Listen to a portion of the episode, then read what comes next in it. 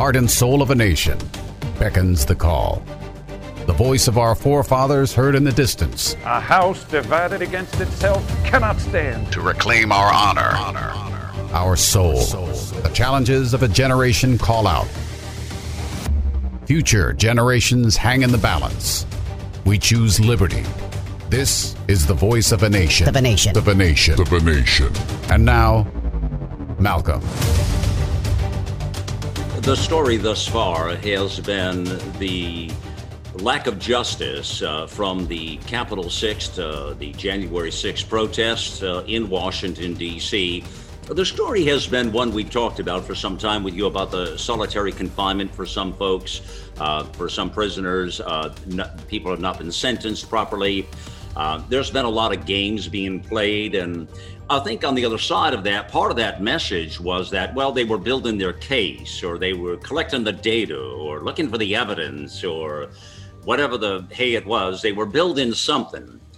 But it was very odd because that's really not the form of justice we have in America, where we put you in a prison or hold you up without being charged accordingly, without giving you your rights, your your, your due process, without allowing you to bail, without allowing you, and then putting you in a solitary confinement is uh, pretty remarkable. And many people uh, suffered that from the January 6th incident. Now, now let's be clear of something up front here, okay?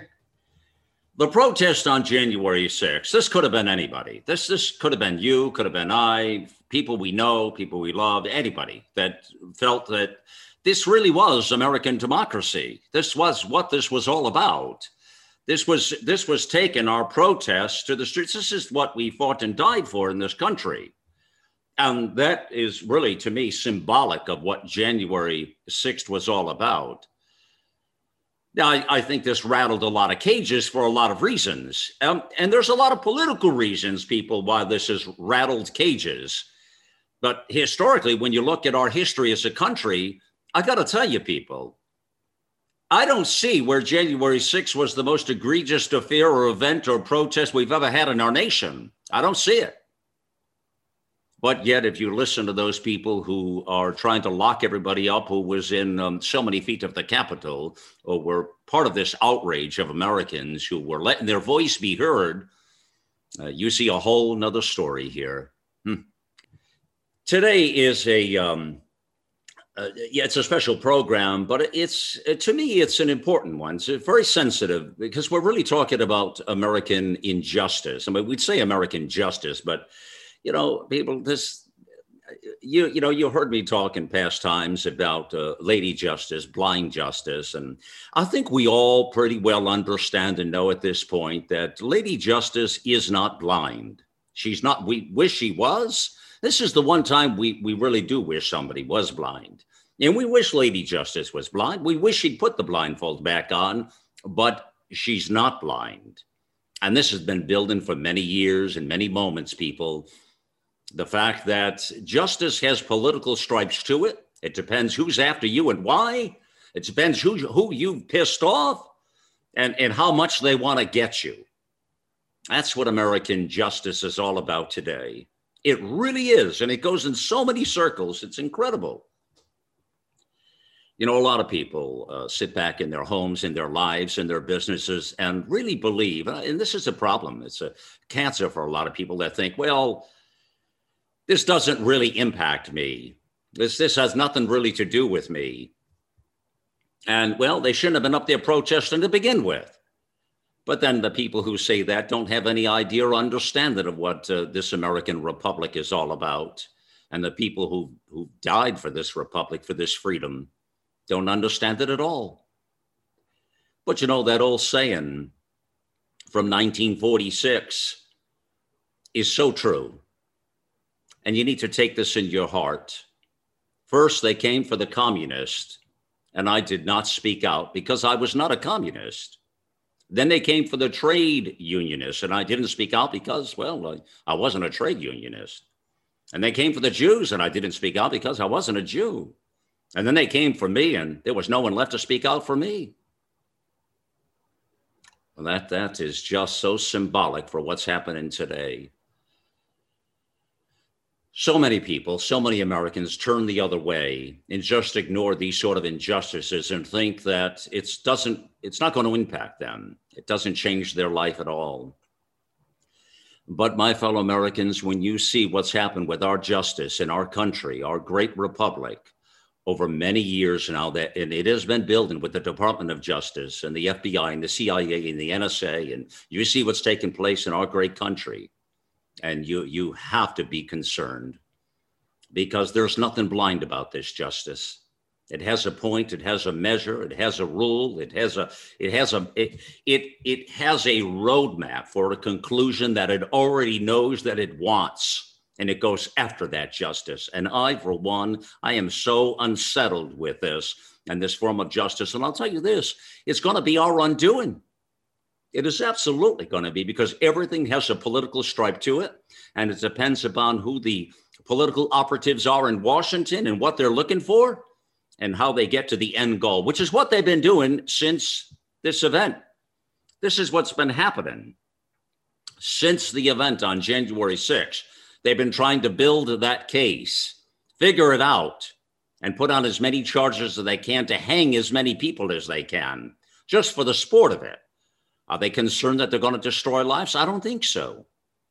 They have a narrative that is far more important than that. And that narrative is what they push for this should be of the greatest concern to every single American. Doesn't matter whether you're a Democrat or Republican, independent, doesn't matter. What's happening right now is it, it is one of the worst crimes in our nation's history. And this point of January 6th is going to be taken up again and again and again. It's going to be a moment in our nation, I'm telling you. These historical moments we've been living through. That January 6th is a telltale sign for what's happened, what's to and what's to come, what's yet to come. So I recommend you don't turn the other way and you pay attention and you help fix this uh, travesty of injustice. And hopefully, Americans will stand tall and force Lady Liberty to put that blindfold, Lady Justice to put that blindfold back on again. This is the one time we want to force the hand here. You see? That's it. One of the uh, the very first one in America that has uh, been charged now and sentenced to prison time is a name. If you haven't heard it, you surely will be in the future here. But it's Paul Hodgkins. He's a 38 year old patriot, a man who uh, uh was uh, proud of the progress that was being made, supported Trump, he was up there at the Capitol, wore a Trump t shirt, carried the Trump flag, uh, wasn't armed, had no weapons or anything. In fact, there were no weapons found up there. It wasn't like this was the insurrection. They thought, how the hell do you have an insurrection when what do they got? They don't have anything. it's not possible. You know, had they bought all kinds of weapons and grenades and tanks, okay, well, then now we got an insurrection. We can talk and get the judge out and, you know, whatever. But that's not the case, people. Then you know, that's that's that's been proven. And there's a, there's a story here of what happened and what he did, and and the judge and the politics and how it all played out. And the more you dive into this, the more you just see what's taken place. He he is clearly being used as they all will be used as just models to get to the end result of what these political operatives are looking for I want to talk today to Paul Hodgkins, and let's peel this a little bit. And uh, Paul, welcome to the Voice of a Nation, and thank you for being here, brother. Ah, thank you very much for having me, Malcolm. Let me ask you this difficult question to start off with. I, I, you know, a lot of times, Paul, I like to start with something you might ask at the end of a real serious talk, and I like to ask it at the beginning, and it's this: We haven't told listeners yet what you've really been through and what you're still going through and what you're yet going to go through. And we'll do that in today's program. But if you could have changed all of this right now, if you could have changed what had taken place on the 6th, your place, your position, you being there, and traded off for what you're now going to go through, would you change any of this at this point? And what would it be? Well, I can say right up front that uh, by no means do I re- regret that I have supported President Trump and stood up for him. But something I have to say that I do regret is that for the first time in my life, I did break a law uh, in doing so. Now, by doing that, like you had explained, uh, I hadn't committed any act of violence or recklessness. Really, I had no preconceived notion at all that I would ever go to the Capitol building that day. But the fact is, I did commit trespassing, uh, something that I should not have done. It was my thinking at the time that, okay, I was very passionate about the cause I'm there for. I really wish that my Congress would conduct an audit of the 2020 election so that way this country can have closure in the matter and we can move forward. So my whole reasoning was that I wanted to go to Con uh, in the Capitol building to hopefully uh, respectfully confront some senators asking, can you please run an audit in some of these states? Mm-hmm. But my thinking was that I know I'm trespassing and I'm taking a big risk right here, but as long as I remain calm and don't do anything destructive, which I never would, that hopefully whatever charge I would face would be fairly minor and misdemeanor obviously I was really mistaken in making that assumption. Well, and they did put a lot of misdemeanor charges on you, but then they put also some other charges, which is really what got you. The trespassing point you make there about so at, at what point now let's think about that day january 6th you're caught up into the emotion you've got all kinds of people there and we've reported on this story paul many times we've reported of the patriots the peaceful protest part the president calling for peaceful and patriotic protests. And then we've also reported on uh, firsthand accounts of, uh, well, Antifa type folks, terrorist type folks, others, uh, agitators, I would call them, involved in this. What did you see, or did you not? Because uh, I, I don't know the answers, but what did you see as far as that goes with other sort of influences into the crowd? Did you see anything like that? Well, I mean, going uh, going there as I did that day, it would be pretty difficult for me to be able to depict if somebody was disguised an Antifa disguised as anything else. Uh, really wasn't my focus. My focus there was to try to, like I said, try to encourage Congress to. I wanted to ask the, ask them, please, in a civil manner, please conduct an audit. Um, I did see some behavior uh, once I was inside the Capitol building that I really don't care for. Uh, something I know myself and just about any true Trump supporter that I've gotten to know is that we have the utmost respect for the men and women of law enforcement. Uh, we back the blue, and we say it all the time. Amen. So to see some of what happened that day, you know, coming down to physical conflict uh, between whether they were Trump supporters or anybody who was infiltrating or not, just going at odds and physically fighting with police officers really, really did not give me a good feeling. Um, I really can't confirm uh, as far as the identity of if somebody was a Trump supporter or if they were an Antifa or not. Uh, I don't personally know anybody uh, anybody else who even went inside the Capitol building that day. Okay. All right. Uh, Paul, I love your descriptive there, by the way. I love the way you put that and the way you just described it actually with a real patriot and a real trump supporter which is a patriot and the fact of what they would or wouldn't do in the support of the blue uh, that's perfectly said. And also your honesty in questioning those who were sort of um, pushing the boundaries. Of what you didn't like which shows that i think it's terrific because to me it shows you're a very honorable man and really trying to do the right thing to get these folks to to be heard or to get the process to be heard you know, uh, Paul, in an odd sort of way, of course, as you know, that day, all the hearings were called off, everything fell apart. And then after we licked our wounds and the media had their field day of the 6th, afterward, uh, it, it they just resumed and the hearing was never heard, the evidence was never discussed, and nothing happened. So, in a really strange sort of way, that day actually ended up disrupting the process to the point of, and we don't really know what might or might not have come, possibly nothing. But do you get a sense of what I'm saying there? Do you think that was more, I mean, that kind of stopped the whole, uh, it, what was it, trying to be done that day, correct?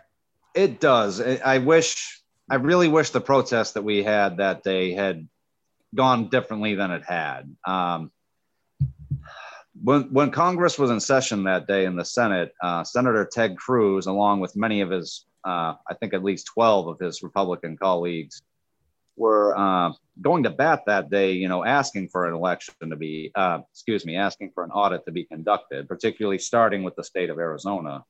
Right. And I feel our protest it became more of a disruption to that. Um,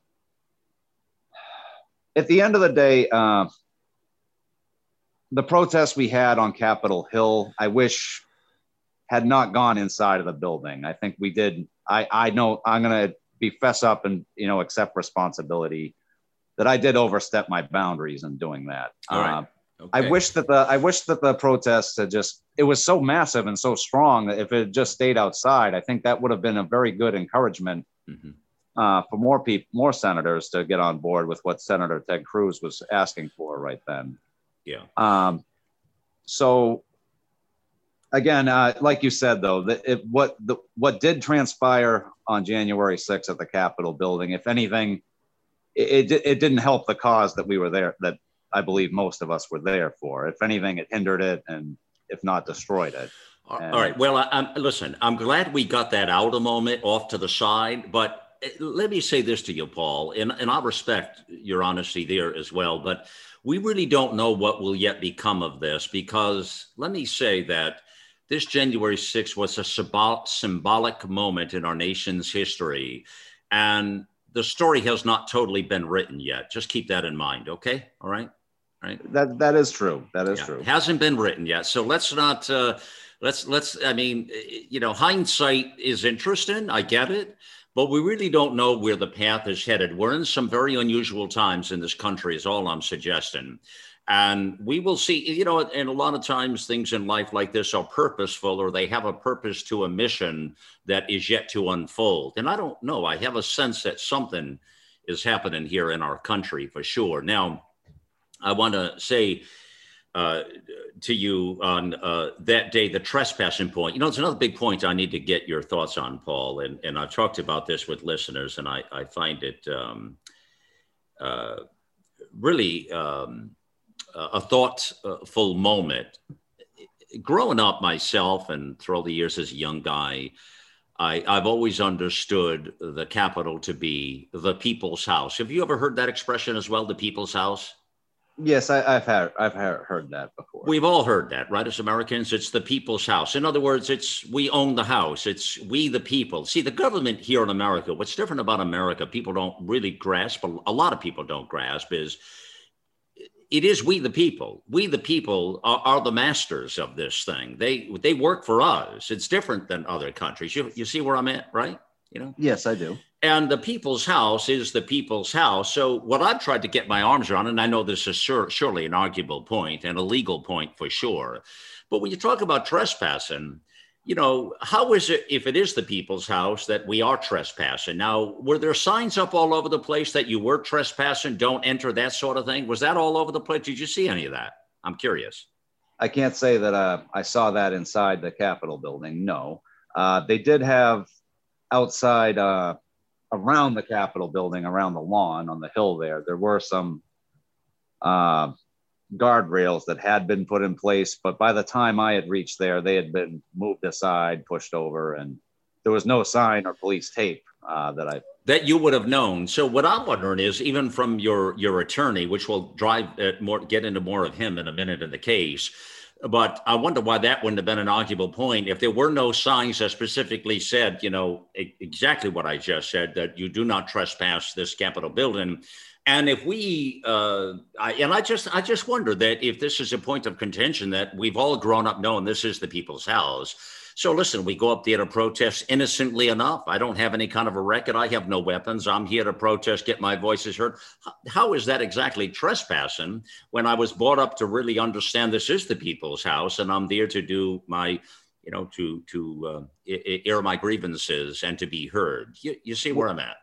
Yeah. Well, from what um, from what I understand, uh, during uh, most hours uh, during the week, uh, daytime most of the Capitol building, the hallways, the rotunda, uh, mm-hmm. those areas actually, from what I understand, are open to the public. People have been able are able to come and take tours inside. That's uh, right. That's right. A lot to see. It's almost like parts of it, you know, particularly with the rotunda, are almost like a museum. It has artifacts and paintings of things from history that people are welcome to come and see. And um, obviously, that day, uh, while Congress is in session, they tend to have that closed to the public, I believe. Mm-hmm. Now, so people, but the part where I think I particularly, uh, I think it's probably not too arguable that I did trespass is when I set foot inside of the Senate chamber.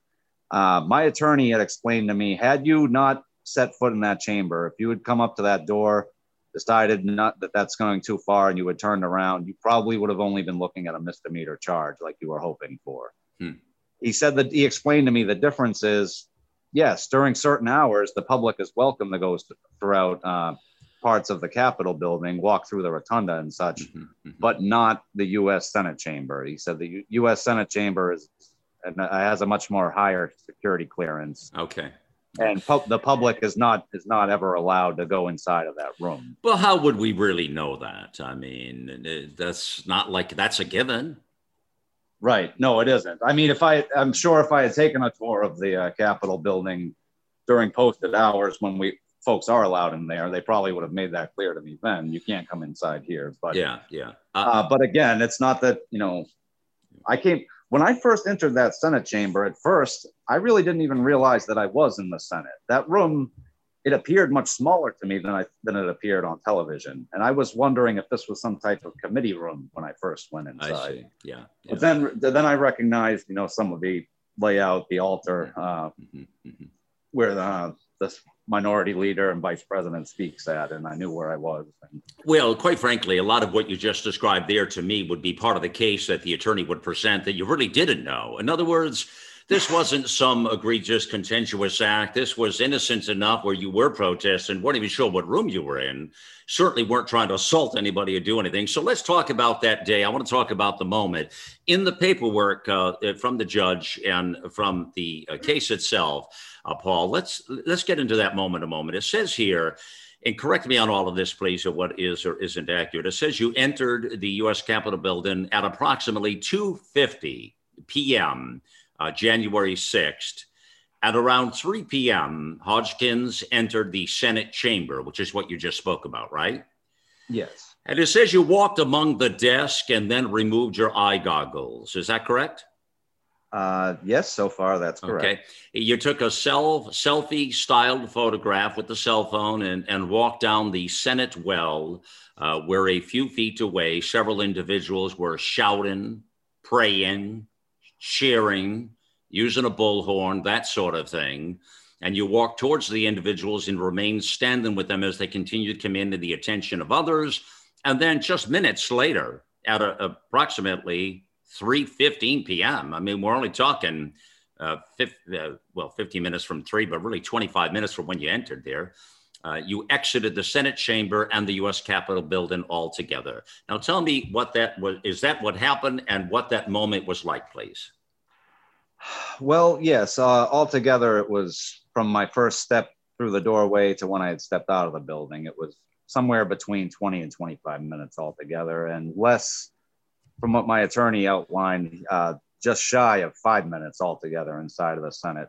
And once I was in there, I think my reason, by the way, I don't even use social media, and I didn't at that point either. I had no Twitter or Facebook accounts that I even post anything at. Uh, but my when I went in there, the, my reason for taking a selfie right then was because I was a big part of me was in disbelief that this was real. Like I couldn't believe, I couldn't believe I'd come that far, and I couldn't believe how easily, how easy it was. Uh, I, I didn't have to fight through people in order to get there. I made my way through pretty calmly, and um, basically when I saw, you know, some other folks, they did some shouting, trying to say a few things I think they were expressing. Uh, one fella, he had gathered people around at the altar in there for a prayer. Uh, basically, I st- first of all, when I first came in and took those goggles off after the selfie, when folks came around, uh, I remember saying out loud to some of the other folks, guys, please don't wreck anything in here because I know folks were very probably excitable and caught up with things. And Sure. I think in order to get uh, to deliver, you know, what I was hoping for, which again was asking for an audit of the 2020 election, we would be taken more seriously if we remain civil and act like you know civil civilized men trying to ask for some reasoning. So I was doing my best to encourage others to just please do that and act civil. Let's not let's not act like a bunch of wild animals here. Um, one individual he did gather. Oh, which also, by the way, I did notice another protester inside uh, of the Capitol bill uh, in the Senate well who was very disoriented and was bleeding from his face. Uh, he appeared to have what I thought was a plastic or rubber bullet that he had probably been shot at and had lodged in the side of his face. There was a lot of speculation people threw around as to why I put on some white rubber gloves. They thought I was up to no good trying to handle something and not get fingerprints. But the truth was, I was approaching I put on the right white rubber gloves as part of a first aid kit that I always keep with me. Uh, by the way, I'm a first aid personnel from my first aid and CPR personnel in my workplace. And I wanted to give this man some first aid because I could see he clearly was hurt. And of course, I'm going to put on rubber gloves because he's bleeding and we need to keep stay sanitary as can be. Uh, I think probably because that fella didn't know who I was. He declined from my help, which is that's fine. It's up to him. But then uh, another individual who has been very notorious from the whole event uh, wanted to conduct a prayer with everybody who came together with him inside the Senate chamber. And at that point, I basically just stood by. And again, I stayed frozen and uh, just looked around and didn't really react very much because I was, big part of me was in disbelief of what was going on right now. And I just stayed calm. Uh, it was at that point, just as soon as that man's prayer had uh, finished, a team of police officers that came in the room asking us to clear out and move out. And uh, I didn't want to see any trouble uh, happen in there, so I encouraged others. I said, "Guys, come on, let's let's get out of here, please." And I even said to a couple of the policemen as I backed away, gently, I said to two that were nearby me, I said, "Look, I'm very sorry for the trouble," and uh, that's when I made my way out. So you apologized for the trouble and then left. With all they had said, when you left at that moment of the day, did you have any sense in you, Paul, that uh, there would be a price to pay for that that moment, that little 20 minute excursion you had in there, or did it just seem like it'd go on your way?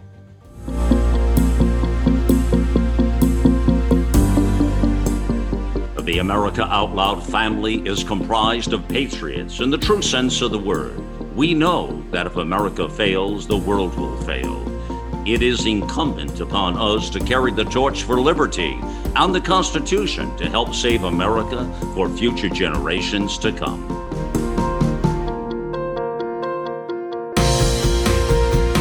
AmericaOutloud.com. It's a fight for the soul of humanity.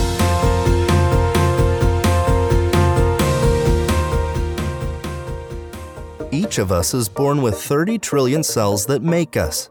These cells determine how we feel, perform, sleep, focus, and how long we live. And to live our best life, all we have to do is feed our cells. But most food and supplements don't reach our cells, keeping us from reaching our full potential. Make every cell count with Healthy Cell founded with a mission to empower people to take control of their own health at the most fundamental level. Dr. Vincent Giampapa, world renowned cell researcher and medical doctor, created supplements that work at the cellular level to boost immune health, sleep better, focus deeper, and stay younger longer. Go to healthycell.com and use code OUTLOUD for 20% off your first order of any product. And that's healthycell.com. H E A L T H Y C E L L, and use code OUTLOUD for 20% off. Now, never before in our history have we witnessed the level of hatred that is now being waged against our law enforcement. While anarchist groups create havoc and overwhelm our first responders, these same groups and their corporate supporters are calling for the police forces to be shrunk and defunded. What can you and I do to make a difference? How can we stand up for what is right and to show our support. That's what I'm going to tell you about this incredible new platform. It's called shoptotheright.com. And it's a new shopping platform that will help you Find businesses that align with your values. They feature products made in America. They support veteran owned businesses as well as our law enforcement community. This is a time when we need to stick together. We need to shop together and we need to support each other. It's time for you and I to make some noise and stand up to protect our country. And one easy way to do that is to shop and give our money to companies that don't seek to destroy our way of life. So join the fight for liberty. ShopToTheRight.com. Support those American businesses that support law enforcement and veterans. Our global experts are brilliant writers and engaging hosts on a mission of a lifetime. You'll find the latest news and inspiration on the front page of AmericaOutloud.com.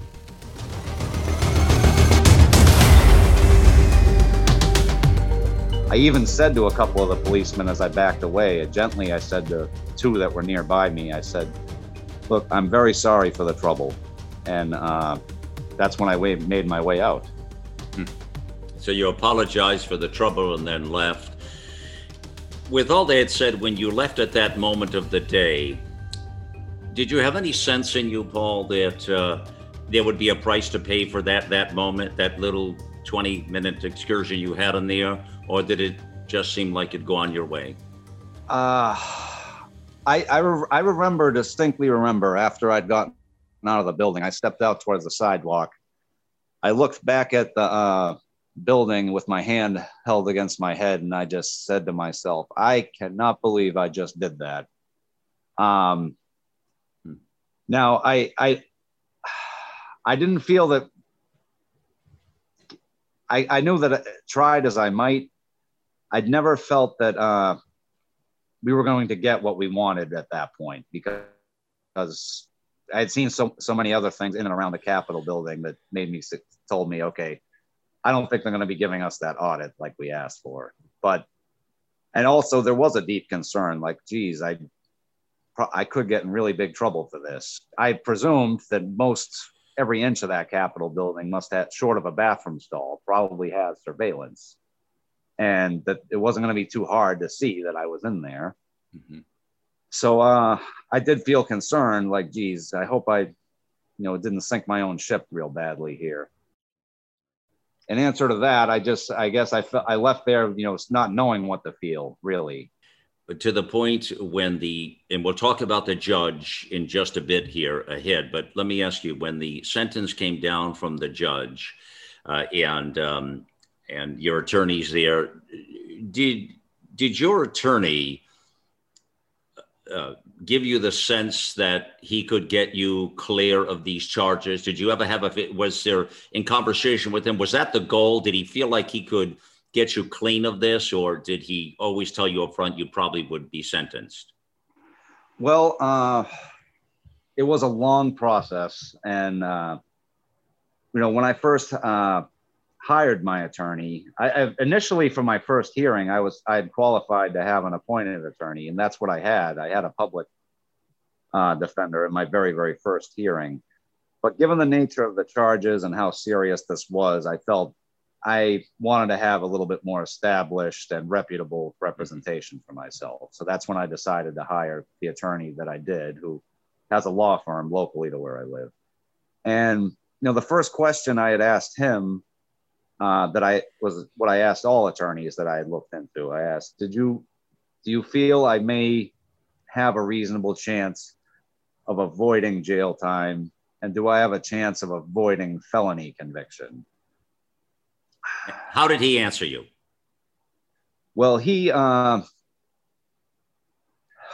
actually the attorney that I spoke with just before him, who I decided not to answer, I'll tell you because it's interesting. His his immediate response to me wasn't yes or no. His response was, I got to be honest with you. These pictures of you inside the Senate are not very flattering.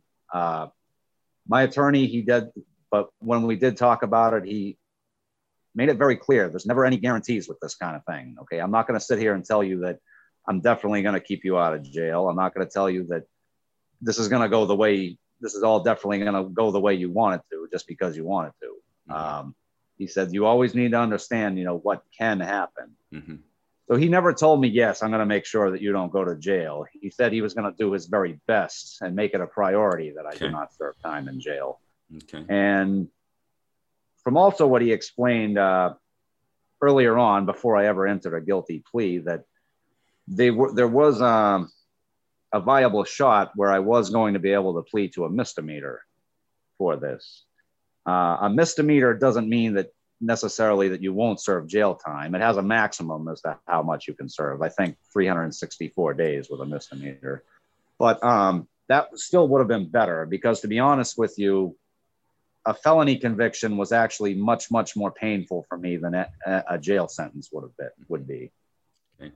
but um, regardless that unfortunately went back and forth between the justice department and that ship had sailed uh, the justice department insisted that i plead to a felony They, they insisted that, you say.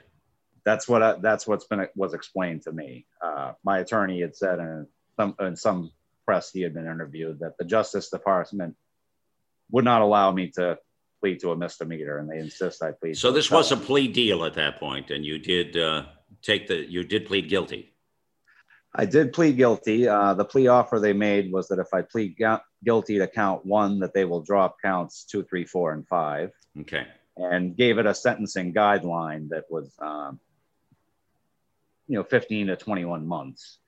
Uh, Okay. and my attorney, uh, I think his strategy was at that point was that he wanted to make the whatever the worst case scenario was going to be for me to be as small as he could possibly get it to be, meaning that if if you do go to jail, it's not going to be for years and years. I'm going to keep it at bay and keep All it right. down to this. And- All right. Couple of very, very quick questions here before we pause, and then we'll come back and explain more afterward here.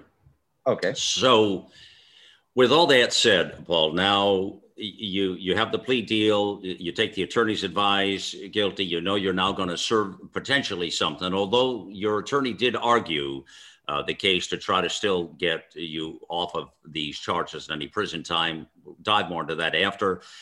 Uh, but what what were you what were you char- what's the charge? How long will you now spend in prison?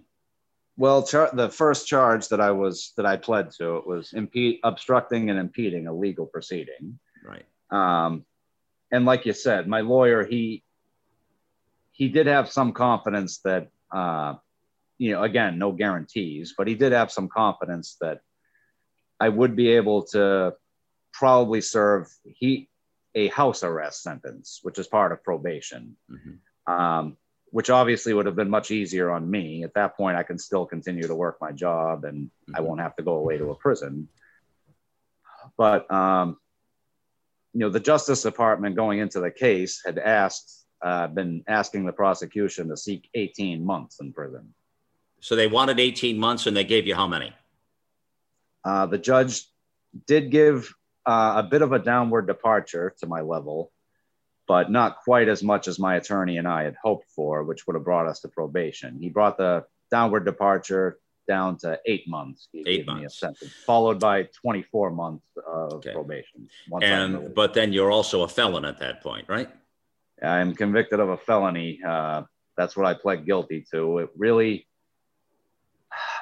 it really was against my will to do so uh, because a felony was the last thing that I wanted. But my attorney had stressed to me, if you don't take the plea offer, that means eventually this is going to have to go to trial. Mhm. Which he said, no offense, but everything that you're being accused of in these charges is right there on video. Mhm. Uh, I, and he said, I really don't see how I could ever convince a jury, especially in some place like Washington, D.C., that to find you not guilty of this. Okay, what's the minimum you could serve? The minimum, uh, the minimum I could serve as to, to this charge. Correct. Well, the charge, uh, the plea, the plea agreement had uh, a sentencing guideline of 15 to 21 months. So the very maximum that I could have served would have been 21 months. Understand, but on the eight months, can you serve less time than that, or is that it? Uh, to my understanding, uh, you know, with with these type of prison sentences, that usually they do offer time off for good behavior. That's what I'm driving at right there. That's exactly it. So have they told you that the, the, the attorney? Um, usually that would be the next question out of one's mouth, and you might be out in four months if this happens. Has that been said to you? Uh, that has been relayed to me. I haven't seen this officially on paper, but I think that's something that probably comes about when you go when you're getting ready to. And how little did they say you might serve if everything went well and you were clean, uh, good, good uh, in this whole process? What? How, how? How little? How many months? Four, five, six?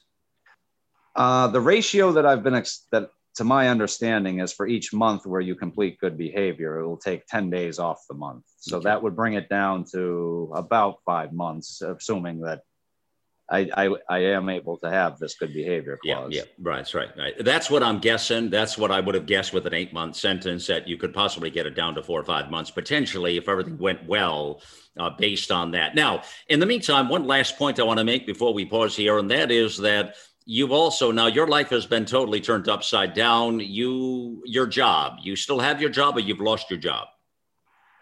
Uh, unfortunately, my uh, job didn't decide to enact company policy where if an employee is convicted of a felony, it is cause for dismissal. And last week they made the very tough decision in doing so. Uh, my place of work had been very, very supportive of me through this whole this whole thing. Uh, they were very helpful that this wouldn't have turned out the way it did. Uh, but okay, unfortunately, right. they they do they do have to make a call at this point. But at the end of the day, they terminated you at the end of at the end of the day, they did terminate me. Uh, okay. About four or five days after the court the sentencing. All right, and and do you have ill will for that, or do you think that's just okay? I mean, of course, I wish that this wasn't the case. I I had hoped that after sentencing that I could have just kept working at my job right up to the time I have to go into go into jail, and then hopefully the day I get out, I would report back to work. But um, again, they have a company policy about what happens if an employee is a convicted felon.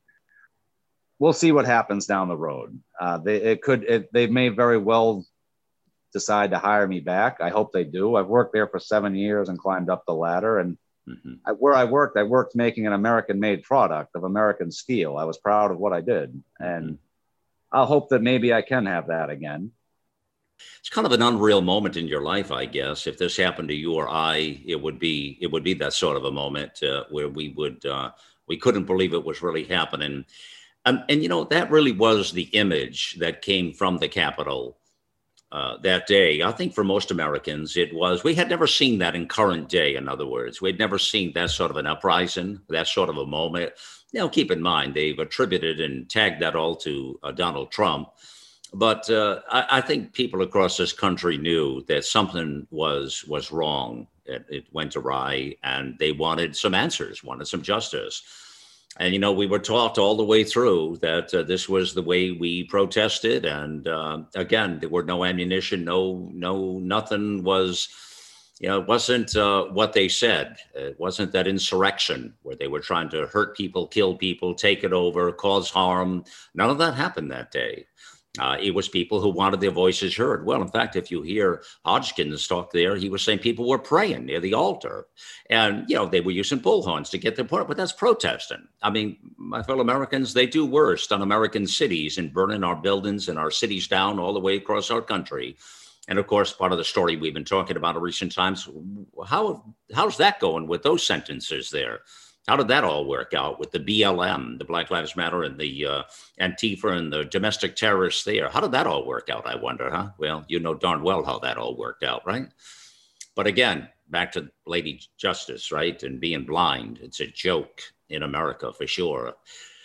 You know, the judge here, Judge Randolph Moss, uh, is the judge. Um, and I want to talk to Paul about this. There's a very interesting uh, state of affairs where he was sort of questioning the prosecutor uh, back and forth, like, uh, well, like about the fact that he didn't really assault anybody or hurt anybody. And that's what I understand and read in the records here. Again, we'll ask Paul and get his take on it. But And, and you know he was sort of going down the road where you almost thought, or at least I would think, looking at the records. I don't know if Paul thought this way, but that well, you know, uh, maybe the judge uh, sees the symbolic nature of patriots that were standing for justice and freedom. Maybe there is a a, a shining light here that will uh, change the end result of this.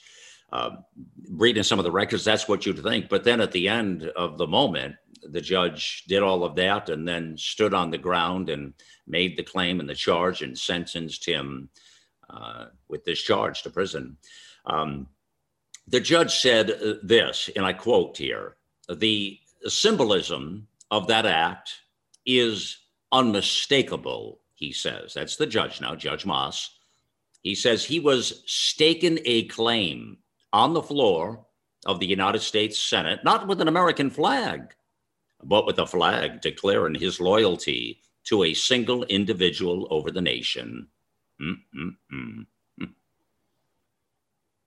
He said in that act, he captured the theft of democracy that we all witnessed that day. Think about what I just shared with you. He captured the theft of democracy that we all witnessed that day. And that not with an American flag, but with a flag declaring his loyalty to a single individual over the nation. So, what the judge is saying here, had he had a flag that was the United States flag, our, our flag, over a Trump flag, then potentially he would have got a pass, maybe, according to the judge. He was staking a claim on the floor of the United States Senate, not with an American flag, but with a flag declaring his loyalty to a single individual over the nation. Hmm, that's a political statement, is what that is, people. That's exactly what that is. So the judge was headed in a particular direction of saying, well, what did he do? Did he assault anybody? Did he hurt anybody? Did he threaten anybody? Well, no, no, Your Honor. No, no, Your Honor. No, no, no, no, Your Honor. He didn't do any of that. What the hell did he do? Well, he, you know, he trespassed on the people's house. What the hell's the matter with you? You know, the theft of democracy that we all the theft of democracy. The judge puts it in that act he captured the theft of democracy. So uh, i would say to you this uh, the fact that this was a contentious moment in our history a contentious uh, election uh, you know and, and a president number 45 who had been through the ringer. Again all things being equal my fellow americans you know where we are on this had everything been equal and nobody had ever upset the apple cart with Trump, he had had a great four years. And but but everybody knows they were after Trump before he set one foot in the White House. Everybody knows they did everything they could to take that administration out and dismantle it. I mean, people, it's it's documented in history. There has never been an assault on a president in our history, in our 245 years, as there is now today. It never happened. And yet here we are. Hmm. And so at that moment, when people, uh, you know, Americans see what's happened, they see the people who voted for him. These are patriots. These are Americans. These are these are people you and I. These are just, you know, this is what democracy is all about. If you want to talk about the theft of it, this is the point and the measure of democracy when there's an egregious act and people really feel there's something that's happened that's not right, or they steal an election, or they do things that are right, or there's fraud or problems, or I don't feel good, and you multiply that by the millions. This isn't an isolated incident. Well, a few people down on the boulevard just thought this election was screwed over. Well, okay, okay, well, I get that. Well, this is a whole bunch of people all over the boulevard. The boulevard calls sea to shine and see. There's a lot of people who would think that way. Now you have a collective, you have a problem, and you have a conflict. That is the point of democracy. That is the point of a nation standing to be heard and people's voices that need to be heard, is it not? So this doofus judge captures the theft of democracy that we all witnessed that day.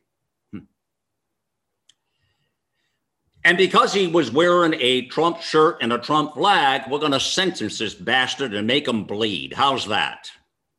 And we'll go after every every other one of them as well. Now see how that works out.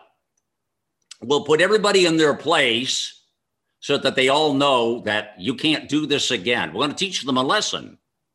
We're going to teach the whole country a, a, a lesson how this whole democracy thing works, that you listen to the political operatives, you listen to the establishment, you listen to those people, or else you pay a price and you don't steal the democracy.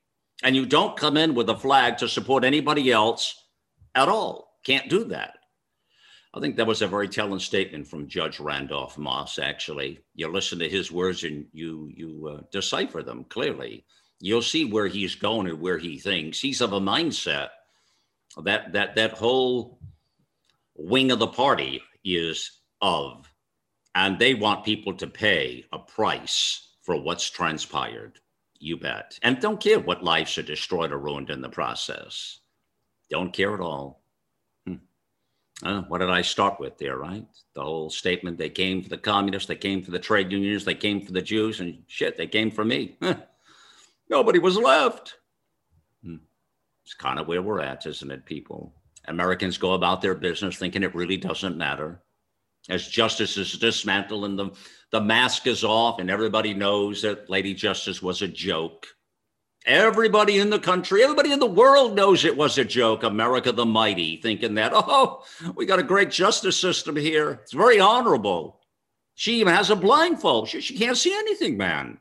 We just go by this Constitution. It's all perfect. Hmm. It's uh, it is absolutely remarkable and leaves one speechless, truly. But of course, this isn't the time to be speechless. It is the time to really do some soul searching in this country to see where we're at. I told you, it's a moment of history. And the symbolic nature of January 6th, I think, is a moment in time that needs to live on. And hopefully, the American people will teach a lesson back to the establishment and the operatives in DC, I pray to God Almighty that they teach them a lesson back. That comes in the form of elections. That is the center of a democracy right there.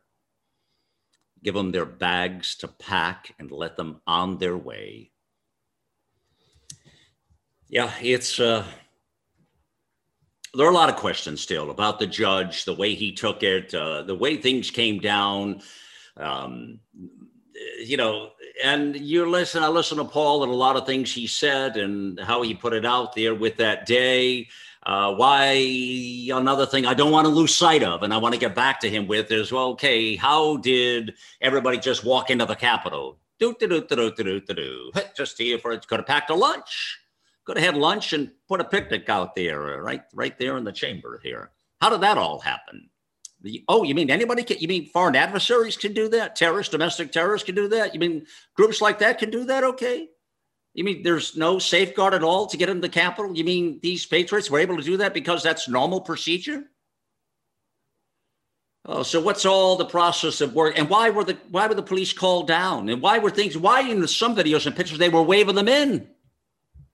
Why did all that happen, I wonder? And then you see all of the latest here the, as the House Democrats do a committee hearing, which is what they do up on the Hill to make themselves feel good.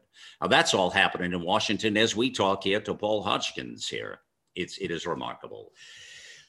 I, uh, I want to remind you uh, these stories here are so vital to, uh, to our liberty and to liberty and justice for all that we talk about here on America Out Loud for me, there's nothing more important right now than the story we're talking about right now, my fellow Americans, and uh, with, with Paul Hodgkins. And, and there are some things I want to share with you, and I'm, we're going to bring Paul back in just moments here to talk more about all of this. But let me tell you, first of all, this has changed Paul's life to the degree that you could not imagine, just as it would change you and I. And let me state that you know full well you or I could have easily got caught up into that moment. This doesn't make Paul a bad guy at all. We could have easily, you know how we get caught up into the moment. We don't mean anything by it. Yeah, we're in the people's house. We're showing our loyalty to our democracy. Is that what the idea is, the concept? Right? To our representative republic. That's what we're doing, right? Mm. We just want the truth. We want them to look at this and give us the truth. What's wrong with that picture? Right? Nothing is wrong with that picture. And so I, I, I say to you that uh, that this this entire moment is a, is a moment that we've got to stand up and you know and support these patriots and these fellow Americans. Again, had they done anything that was an assault or a crime or that's another story here. But we're not seeing that. It doesn't exist anywhere. That's why this is so shallow. All of these hearings, everything that's happened to these people, that's why you're seeing an outreach now that you're seeing. Like you're seeing other stories. you have been reading now that Sidney Powell has taken on uh, the case to represent uh, uh, many of these uh, people that are being held up and uh, without being charged in solitary confinement situations. And uh, this is what we've reported on, we've discussed. Um, but Paul now has lost his job. He has spent all his money on the attorney who, you know, whether he did a good job or didn't represented him. That's the result. He's going to have to pay a price. You know, I asked him right up front, would you change anything? And, you know, he said, well, he said, I probably wouldn't have trespassed just because you know, the trade off is bad enough, but I never would have changed my belief system or the fact that I support Trump. He made that very clear. So he wasn't a sellout. He was just saying, well, it is a pretty heavy price to pay just for 20 minutes of your life to become a felon. I, I guess we can appreciate that, can't we, people? That is a hell of a price to pay, isn't it? Hmm. You know, so, and he, he was honest with that and answered back. But I want to give you a website now where you can help Paul and uh, and uh, with what this is going to take now, he's lost his job again. This he's got he's he's going to be serving prison time. You you just see what's happening with his life now, right? I mean, it hardly gets any any worse than this. I mean, at this moment for him, a lot of lessons to be learned from all of this. But here's a site where you can help him on the journey, and uh, and we'll put links all of this on America Out Loud as well, just because, just because we care, and just because we want to put justice where injustice is, and this is injustice. That address is givesendgo.com forward slash Patriot Paul. Very simple. You heard of the givesendgo.com forward slash Patriot Paul is where you find that. And it says right on there, help our fellow Patriot Paul. This was a campaign created by a, a lady, Teresa Miller. And you'll see it right there. Uh, and they ask you to make the donations anonymous to protect everyone you know, I don't necessarily agree with that. And obviously, do a lot of other people I can see don't agree with that as well because people are putting their names on. Others are putting anonymous, but you know, whatever. I mean, I, you know, I get the the the, the concept, but I think that's the problem with this country is people are running the other way. They're running scared. They're hiding, and they don't want to stand tall. And you know, I think if you put whatever, if that makes you feel better, sleep at night, terrific. Main thing is, if you got fifty bucks, hundred bucks, put it in there and help them out here. Uh, and the message is right on that site. Again, givesendgo.com forward slash Patriot Paul. I encourage you to visit that and help this Patriot out. Uh, he's the first of many that will be tried now as, uh, as this thing now uh, takes on a different shade, different life of its own. He was the first in the nation uh, to be uh, charged in the way that he was. And um, we're going to take a pause, my fellow Americans. We'll be back for hour two in just a moment here, and uh, and and revisit again this, um, I think, remarkable story um, of liberty and justice in America. You're listening to the voice of a nation.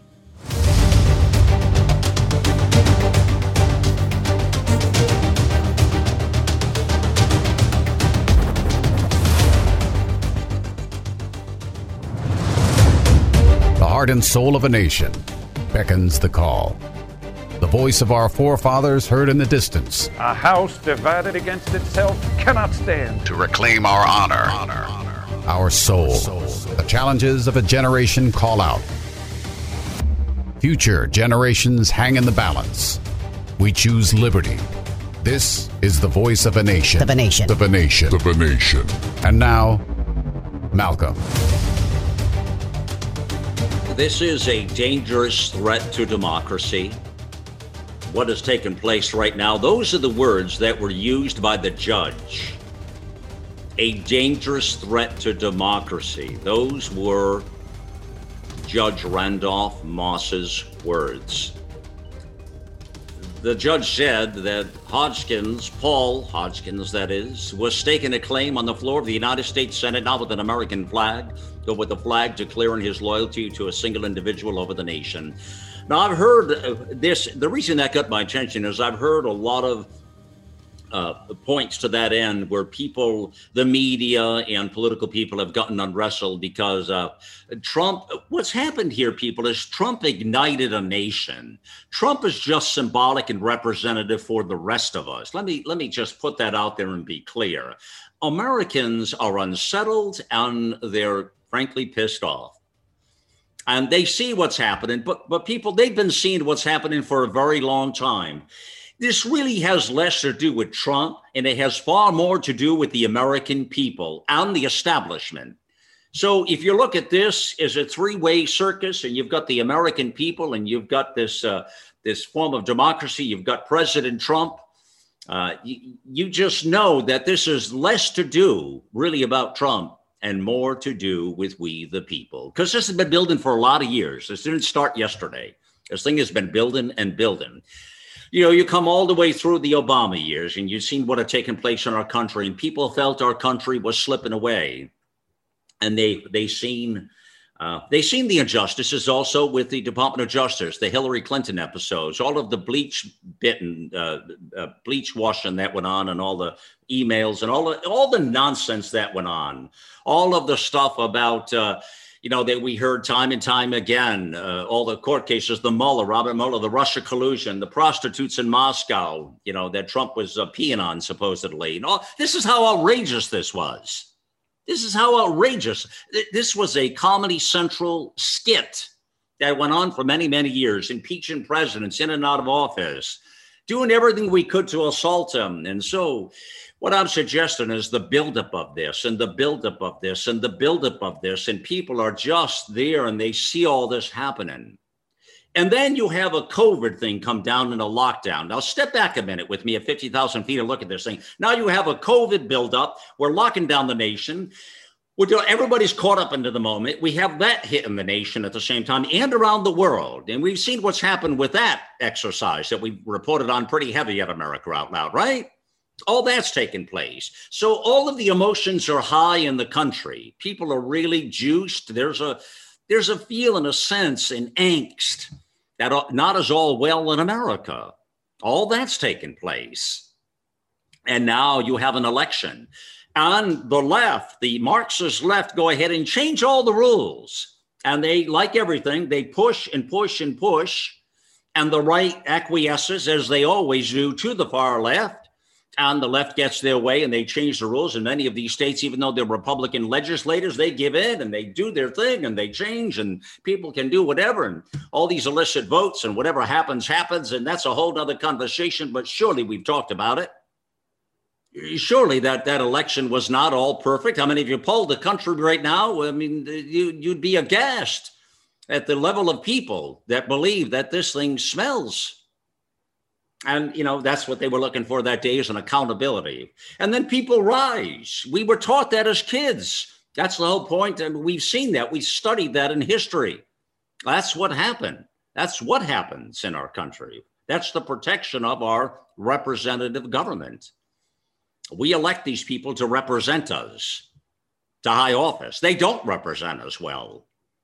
And yet the country has got into this free fall. It really is a free fall that I see. And and that, and we've been building on that for a long time. And now I get to the point of January 6th, and you got, you know, the 20th is coming, and Biden, who? But you mean the guy that didn't campaign? Yeah, yeah, that's the guy. That's the guy. The guy who didn't say any, yeah, that's the guy. That's it. The guy who looks like he can't put a few words together, possibly he's not, he's winning, he's gone, he won the election. Well, it all made sense. Yeah, it made sense if you're in a mental institution and you don't have a brain. But for the rest of us, it's it it uh, it didn't feel right. I think people felt that uh, there was something not quite right with all of this. And uh, all right, Paul Hodgkins is here.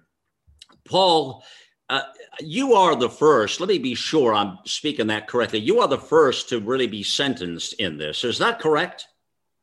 Uh, I believe it was maybe three or four weeks before I was sentenced. There was one woman who uh, she had been sentenced to a misdemeanor charge, uh, Okay. and Okay. she, I believe, did her set. Her sentencing was done via virtual court, uh, Zoom, and she was sentenced to a period of probation and a and a five hundred dollar fine, I believe, and some community service. Wow. Wow. But uh, I'm the first, certainly the first of any felony uh, charge Mhm. to be sentenced, and I believe the first one to be sentenced at a DC courtroom. Yeah, yeah. I, I want to ask you something now. You've heard me talk with folks about this big picture. I, I, I- always like to take these cases and step back, Paul, and really look at it. I want to ask you this uh, the January 6th, the moment, the symbolic nature of the 6th in the Capitol here, the buildup, the fact that you made a statement early on and said, well, golly, I was like shocked, almost could have had a V8 moment. You said, that's my words, but you said it was almost like a pinch me moment where you were in the Capitol and couldn't believe you were there. Like, wow, I kind of, I'm here now. weren't even sure what room you were in or what was taking place. So you got caught up into the moment. And that was a good description because I've described it that way over many, many weeks to listeners that people really got caught up into the moment. And that could happen to anybody, really and truly, uh, can and did. And so what I'm wondering is the fact that you were able to gain that access, the fact that I asked you about the trespassing and all of the things that would make you think, because again, I grew up in the people's house. I thought, you know, this was a place we thought we could partake in to whatever that is. You didn't hurt anybody. Again, let's be clear what the rules of engagement are. The judge knew that. He talked about that. But there was a sense, or there's been a sense, Paul, that they there are people let me word this properly now so i don't put words in anybody's mouth but that there's a sense out there that they wanted a result from january 6th well before this event ever was in play. And there were a lot of strange things that were happen happening working up to that day with various blockades and the way they were maneuvered and the way people were allowed in and the way capitol police were waving people in and the way people were called down in the days before, and things that sort of would lead up to the fact that this is not normal. This is not normal procedure. Something is going on here. Do You have any sense of that and what took place or at all? Uh, I mean, it's it's. It, I don't think it would be appropriate for me to critique uh, the job that uh, policemen and policewomen have to do. Um, I do think you know there was probably quite a big, big mix of emotions that day. Um, there was obviously there was quite a bit more protesters than there were police officers, so that was a factor. Um, I, I think, and you know, I, I, I can't quote anybody on this because I don't know any of them personally, but I think that there were probably was a lot of policemen uh, in DC that day who probably did vote for Donald Trump, and they probably themselves think deep down in that believe something what not right happened in the election. And I think a lot of people in law enforcement were probably might have emotionally felt themselves in a very tough spot that day. All right. yeah, Um, let me reword a question. Yeah, I, I, I think everybody would agree with you. This isn't about the police, the Capitol Police at all. Let me reword this a moment here. You know, Nancy Pelosi, at the end of the day, was she's, I mean, she's responsible for that day and the lack of security. There was uh, extra police uh, offered. Uh, the Trump administration offered office security. There was other additional security offered. It was all rejected. And then there are a lot of signs that people were called back or called off that day. This is about this is about the police themselves. They're there to do a job. This isn't about how they voted either. Let's be clear. This Right. is about the political operatives on charge of that. Have you heard anybody in the circles of what I'm speaking about, or did you have any sense yourself that there was another political narrative happening prior to January 6th that let this thing be set up the way it could be set up? I have thought about that a lot, and I think that could be because, again, I said a little bit earlier, I couldn't believe how easily I, this all went down, how easily I just walked through and uh, walked into the Senate of all things. I would have thought someplace like the Senate chamber would have definitely had armed guards around it while they're conducting business as serious as they were conducting. You know, especially with having the vice president and vice president elect both Senate present in the chamber for it. Um, so that that I did think that was pretty peculiar. Um, I certainly don't. I think. Uh, I, I I mean it's yeah, I mean, when I went up to the Capitol building, I was very surprised that people were able to just walk in through the doors as easily as I saw it. When I went in through the building, doors were already open and there was a crowd already starting to walk through it. Um, that's how I made my way into the building. Now, as I said, there were some places in there where I did see protesters going at odds fighting with policemen. And that really didn't give me a good feeling at all. Whenever I saw something like that, I quickly, I just stayed away from it. I, I didn't want any part of that. Okay. But uh, I do, but to what you're saying, I do think yes, it is very interesting how, uh, you know, the, the certain they certainly didn't give the U.S. Capitol building a complete, you know, security uh, presence like it probably should have had and would have had. Well, no, not if you expected millions of people to be there. And it was well advertised that President Trump had a rally uh, down the boulevard there. Uh, so naturally, you know, you can surmise there could be some activities and you would do everything you would need to do to batten down the hatches. But that didn't happen. In fact the opposite happened. Now that's that's a quandary to me and one that should be answered. And i don't know what we'll hear or see about that. I want to talk about the judge you're you're at the point of the sentencing now, you and your attorney, and the judge begins to question now. And I want to I want you to tell listeners what that was like because from what I understand, reading a lot of the documentation, Paul, the judge was questioning uh, the fact to the prosecutor. Well, did he hurt anybody? Crimes committed? Did he assault somebody? Did he have a weapon? The you know all these things. That's what I have read into this. And of course, none of that happened. So, did you have a sense as a lot of that was happening with the judge that, well, he was maybe siding your way? Was there any point in that where you, as I would just visualize if that was me or or someone out there listening, that you would think, oh, okay, uh, the judge really sees what happened here, and then all of a sudden the judge flipped with some of the statements I said. Tell us what that was like, please. What happened there?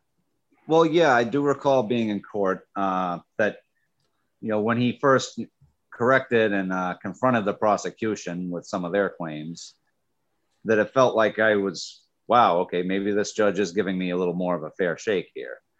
And uh, he's acknowledging that, okay, I didn't, you know, demonstrate any destructive behavior. And he made it sound as though that, okay, I'm going to be, I'm going to be uh, sentenced on this focused on what crime I did commit, not what I didn't commit. And uh, this, this is going to be a case by case basis. I'm, I'm being charged for what physic what I might have physically done that day, which was trespassing uh, during a legal proceeding, and not being not as January 6th as a whole. Um, hmm. The prosecution they did uh, early on they did uh, you know numerous times mentioned that they are um, pursuing jail time and uh, stressing that there needs to be jail time in the interest of domestic terrorism and uh, preventing domestic terrorism, which my attorney, uh, he took that very, uh, didn't care for that at all, and he had good reason to. My attorney was also a very, very decorated uh, service in the military and he made it clear you know he was probably the only person in that room who has actually been shot at by terrorists and has fought terrorists on the battlefield. Would you have knowing everything you know right now would you have taken it if everything being equal would you have hired a different attorney at this point if you could take it all back? Uh, I, I don't think uh, i mean I, I i shopped through a bunch of different attorneys and the one that i had was uh, felt like the best package deal that I could have gotten. Uh, my could attorney, a different attorney had gotten a different result? I really don't know. Uh, this is the first time I've ever been in a court case. I've ever, ever, ever had an attorney for anything. I don't really even have a basis for comparison. Um, I, I had hoped that my investment in him would have uh, given a little bit better result in my favor in the end. But it, at the end of it all, my, my attorney, I do believe he did try his very best. I don't I don't think I got sh- shortchanged by his efforts at all. I believe he did try his very best, and I don't. Uh, you know, he and I we agree on a lot of things. We might disagree on some things. Everybody does, but at the end of the day, I, I he gave it he gave it his best, and that's all I can really ask for. Yeah. The the judge went on to talk about the punishment the court will provide. He compared it to the scarlet letter. He compared to the uh, the the life uh, the life trauma, I guess best word I'd use, that people were suffering from that event on the 6th. And that you would, you know, um, uh, and actually your your your lawyer was talking about that actually uh, come to think of it your lawyer referenced the scarlet letter didn't he Yes. Yeah, that's right. That's right. Yeah. Yeah. exact words. Yeah, yeah, I, I remember reading that in the. No, that's right too. Uh, yeah, I remember reading that in there. And he actually did something else interesting in, in his document. He cited uh, he had another. He brought it back to the Civil War and Abraham Lincoln, didn't he? Yes, he did uh, deliver a bit of an essay about that. How did that go over? Do you think? Well, you know, it was not. Uh, it's not something that I would have was going to include in my courtroom statement. My attorney, he's not the one who's being tried. He's not the one who's about to be sentenced. Uh, I think he was trying to set an example that, you know, recently, you know, everything about January 6th basically comes down to that there is some unbelievable division in our country right now, uh, which which has escalated in the last five to ten years. And I think he was giving a comparison that you know, po- you know, Civil War and just after the Civil War that our nation was very, very divided on things. And he was trying to outline, I believe, how Abraham Lincoln wanted uh, he wanted the country to be a country again, and he wanted to give grace and forgiveness to the Confederacy, which we had just defeated in war. Mm-hmm. And that uh, look, basically, Lincoln's uh, message with that is, look, we we had this war, we had this civil war because we did not want uh, to become divided. Okay, we wanted to remain one nation. So the la- so what we need to do in order to repair that is treat these individuals as part of our nation because they are. And I think what my attorney was trying to get at was he was saying that, okay, my client did something, you know, that was in loop, you know, basically a product of how there is unbelievable division in this country. And since he does not have any kind of violent or reckless charge in the matter, he felt that giving me grace in the matter would be a step in the direction of showing that there can be some healing from the division. That, mm.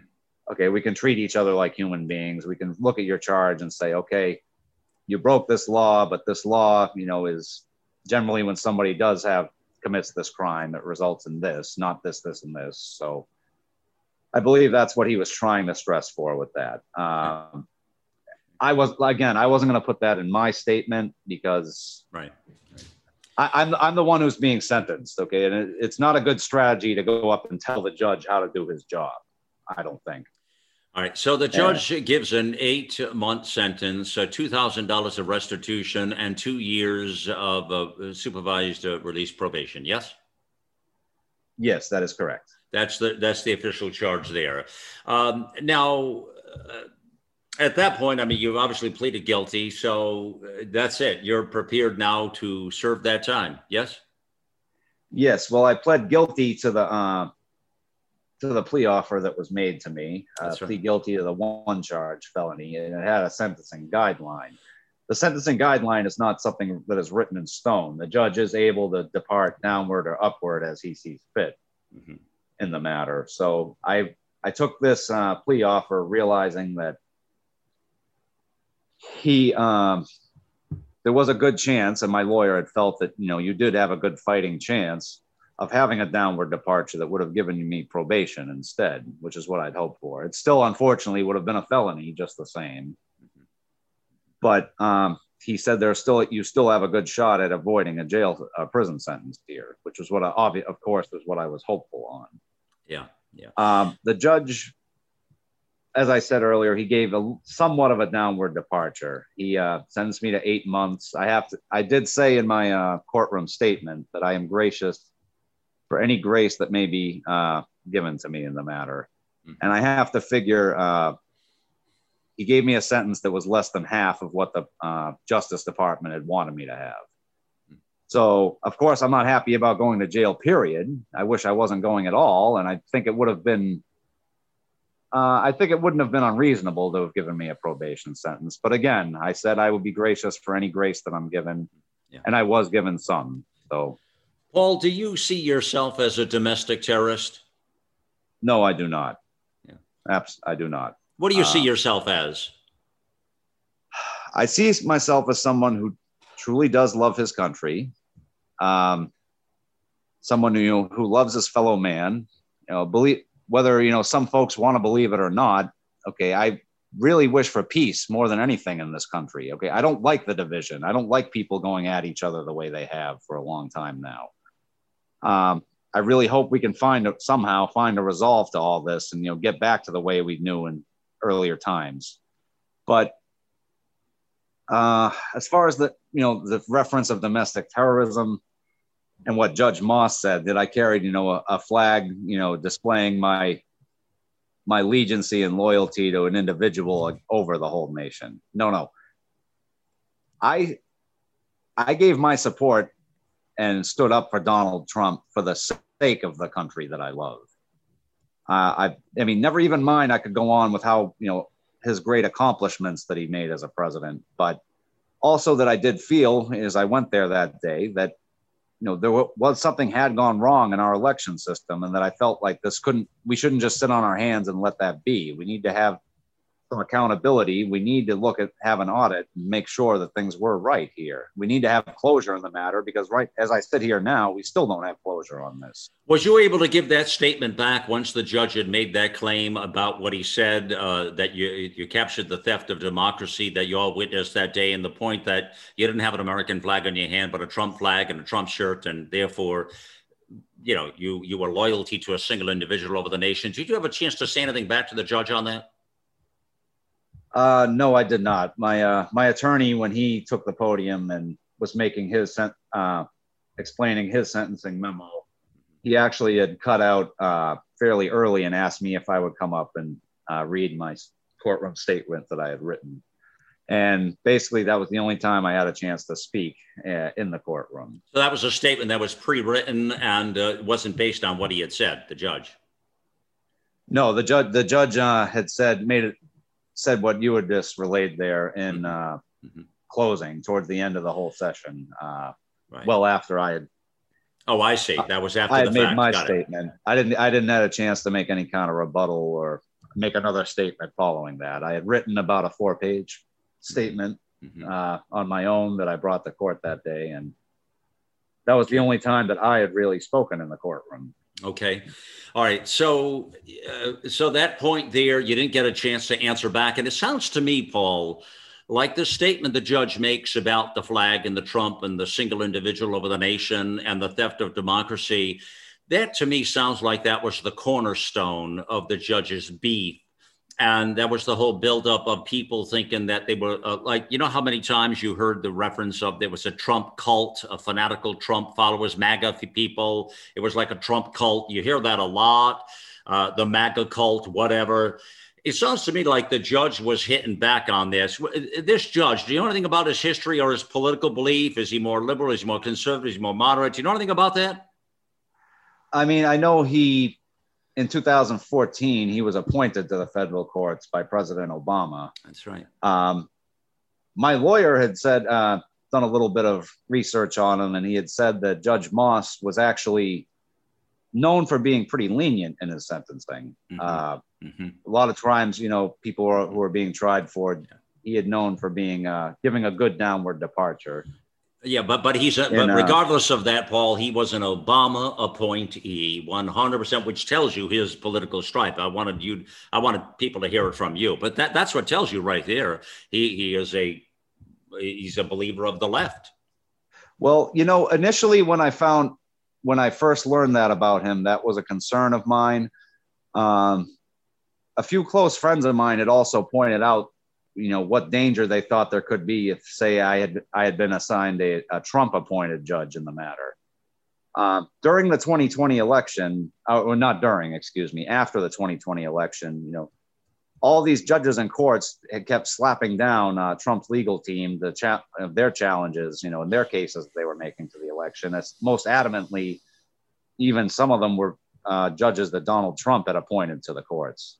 Now, someone had pointed out to me that had I gotten a Trump appointed judge, they would be rather concerned for that because they may feel that that judge may uh, may need to make it very obvious that he can't give leniency to somebody because he's a Trump supporter. Okay, he may feel compelled that he needs to punish me, um, so that he doesn't feel he's giving favoritism. So there was also that danger. Interesting. Interesting. So, um. I, so it felt like I was kind of in a lose lose situation. Whereas, hmm. okay, liberal justices are known for being a little bit more lenient in sentencing, but they don't generally sentence somebody who, you know, stood up for the President Donald Trump you know, this is a very new and unusual kind of case. Then on the other hand, if I had had a Trump appointed a conservative justice, they may, uh, for one thing, I think conservative justices are known for being a little bit more tough in the courtroom. And they may feel compelled where they need to make sure they don't give extra leniency to me just because of my, you know, my political affiliation uh, that it Paul, identifies with them. Paul, doesn't this all, all play to the narrative you've heard me talk about with listeners that uh, Lady Justice is not blind? Yeah, I, I do understand what you're saying with that. Uh, I mean, again, uh, of course, I don't think anybody in their right mind would be happy about going to jail. I'm certainly not. Um, do I feel that I needed to be sent to jail for this? No. Uh, I do need to reiterate what I had said in my statement. I am gracious for whatever grace can be given to me. And the sentence that I was facing could have been considerably worse than this. Right. Uh, I'm great. I'm glad that it's not. But again, I do feel like there is probably a lot of uh, I think there probably is some motivation in my sentencing that is a little beyond what actual crime I did commit, which was trespassing during a legal proceeding. Paul, finally, I want to ask you how do you want the country to remember you by? What's the legacy here, please? I know for a lot of folks, it might be hard for them to understand. But ultimately, I do wish to leave a message of peace amongst people. Um, I do wish to see uh, the two sides of politics find a way to work together instead of against each other as much as they do. And I, and I believe, you know, that that can happen. How it's going to happen or how, if it will ever happen, I don't know. But ultimately, I just hope that people would realize that, you know, destruction and, you know, vitriol is not something that I ever admit. I, I'm, I'm a Republican Okay, I was a very strong supporter of Donald Trump. Uh, I was a volunteer to his campaign and a team leader to his campaign in 2020. And I believe in conservative policies for the better of people. But at the same time, I, am always going to re- remember okay, we're not the only ones in the room. There's a, there's a whole system of checks and balances for a reason to represent all Americans. And basically, in a nutshell, I just leave a message of I wish for peace amongst American people. Well said, brother. Well said.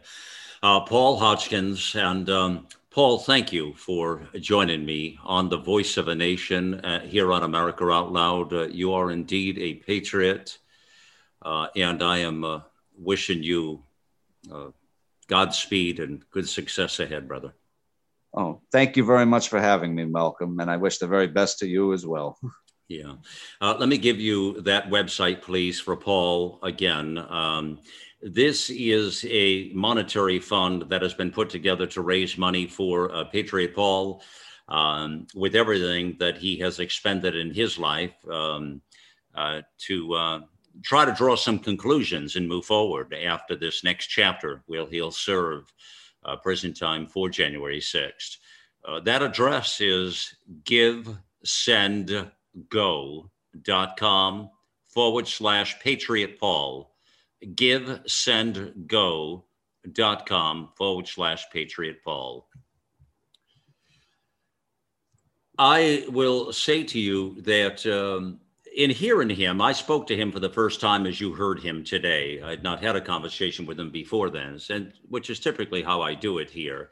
None of this is rehearsed, it's spontaneous, uh, it's authentic, it's real. And I had no idea what his personality would be like, or whether he, he would be arrogant, or you know, just yeah, yeah, damn them, or hateful, or angry, or whatever, hostile, or pleasant, or whatever, pansy. I had no idea what his metric would be, his personality, quite frankly. But I have to tell you, I was pleasantly blown away at his graciousness and his entire demeanor uh, as a gentleman uh, the way he presented his case. I mean, there's no doubt this is a stand up individual, uh, a man who really was fighting for that. Uh, that liberty, that that justice, that election, that truth, is fighting for that moment of truth. Everything, it's the way we were raised. It's the way we were taught. We, any of us could have been in that situation. And any of us could have been caught up into the moment and been swept up with those people into the Capitol. Could have happened to any one of us. You know that. It doesn't make him a criminal. It doesn't make him a felon. Doesn't make him any of that. Shouldn't have to lose his job.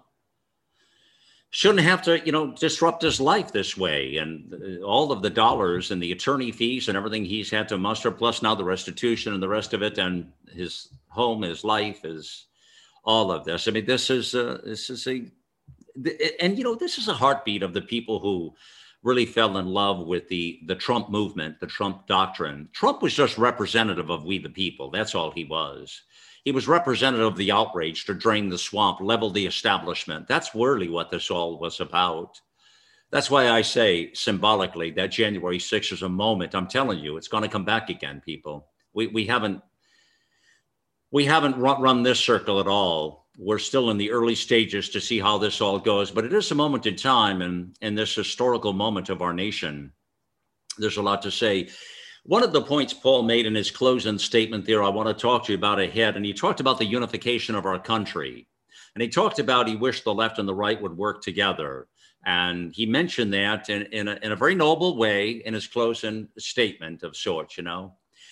And, and, and it's interesting, you hear that from people because that's a sign of yesteryear that people would think that way, you know, and they would say, well, I wish, I wish our, our politicians would come together and fight for the good of the country. I wish, yeah, yeah, yeah, I wish the left and the right would work together, do, do something for the common good, for the American. Yeah, yeah, that's what I wish for. Well, that's what patriots used to wish for. That's that was that was you know it's back to the Tip O'Neill and Ronald Reagan days. You'd fight like hell during the nine to five, and then you go out for a drink at night. It was all good in the neighborhood. You see, that's how it was done in the day. You know, in this particular case, I would completely disagree with that. I don't wish for that at all. I don't see us unifying with the Marxist left at all. And not that he said that. But that's what's happened, is my message with the Democrat Party. It is no longer. It has been taken over by an extreme Marxist ideology, and it is front and center in that party, which is why the 6th of January was so symbolic. It's why so many people are unrest. It's why this country is teetering and tottering at a very, very gentle moment, and everybody understands it. It's why the inside influences around the world have come and have impeded our progress here with an agenda that is all too obvious to many of us. It is also why it's the takedown of our country, of America. It's why this is such a pivotal, important moment for all of us to understand. And I, I plead with people every day to understand the gravity of what we're dealing with because, you know, we can blow this off and just think that America's got this. We can kick anybody's ass. We're on top of this thing. Don't worry about it. But people, it is not what you think it is. It is not everything is, is what you believe it to be. It is a game of smoke and mirrors. That's what's really most unsettling to me. And so, no, I don't think there is a point of u- unification. And quite frankly, I think when you look at our framers and our Constitution, the Marxists left and the extreme parts of that whole party, they don't give a rat's ass about the Constitution. They piss all over it every day. I mean, the left does that before breakfast. So they don't they don't care about that. So we you how do we unify with people like that? That's why the symbolic nature of the six, where people stood up and said, "Well, no, we're not going to have this."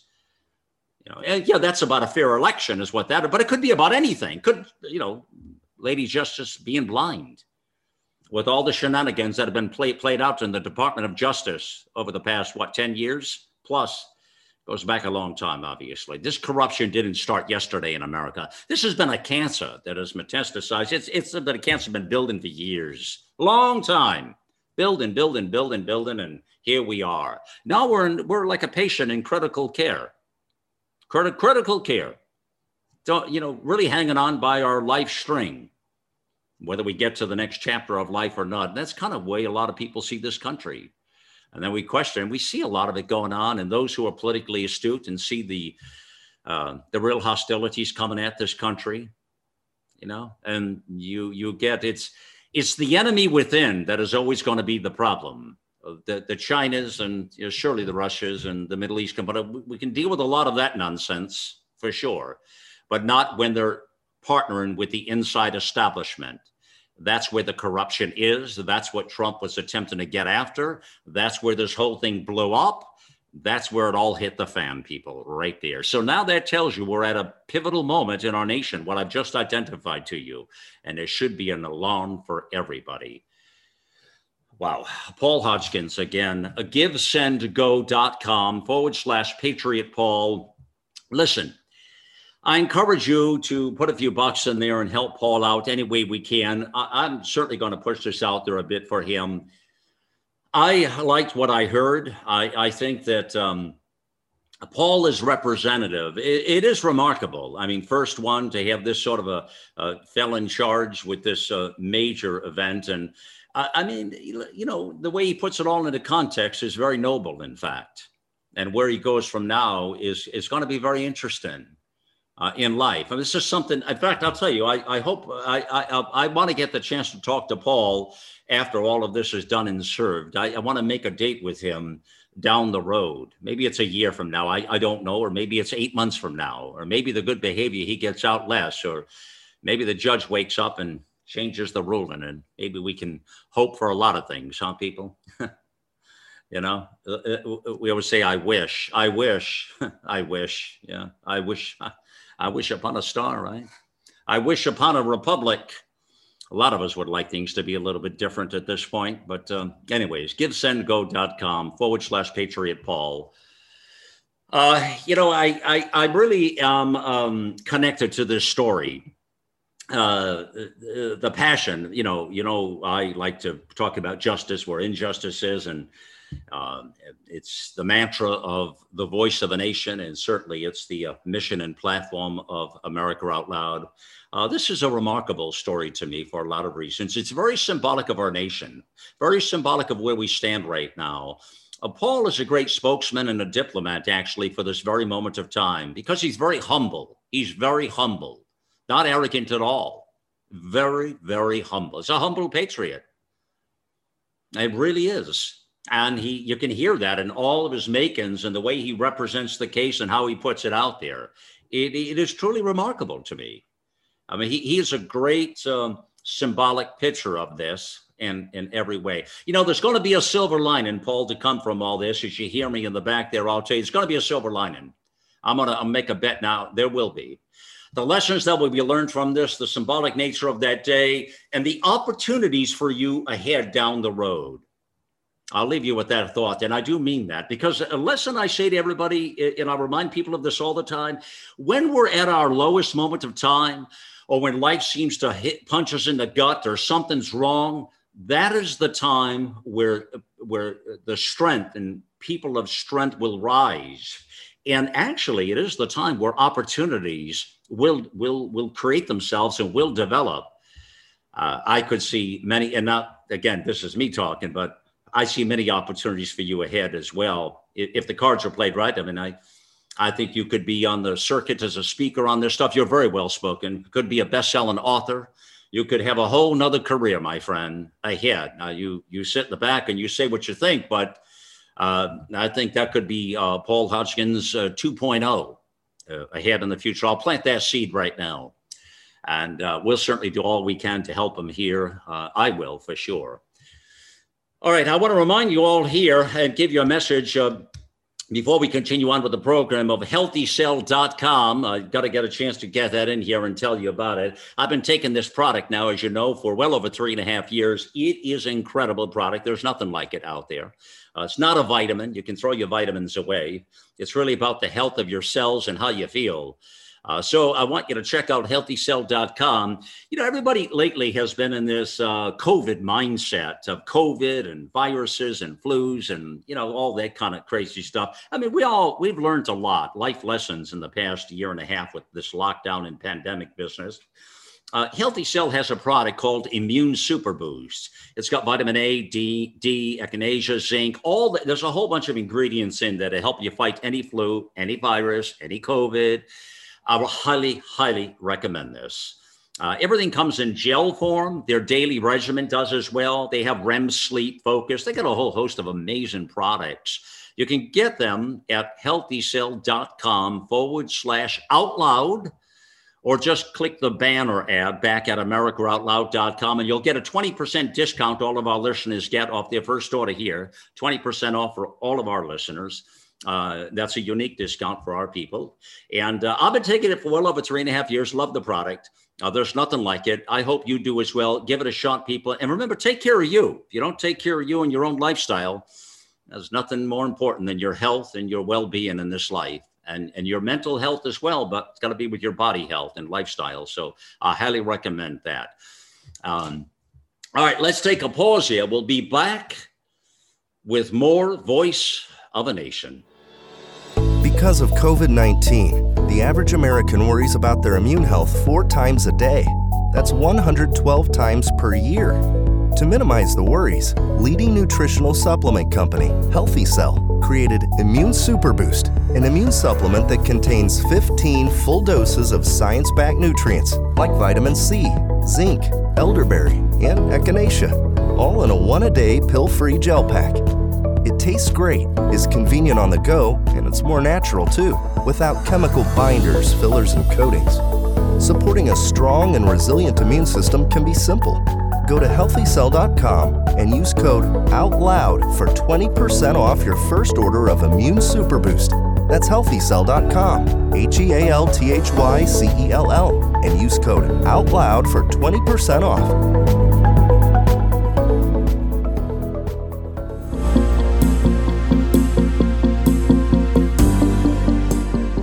Today, America stands at the crossroads of history. Our actions will determine the fate of our nation. Well, that journey starts here and starts now. We invite you to join us in making the ultimate difference. Subscribe to our podcast and newsletters. Turn notifications on and stay in the know. You'll find all that back at AmericaOutloud.com liberty, and justice for all.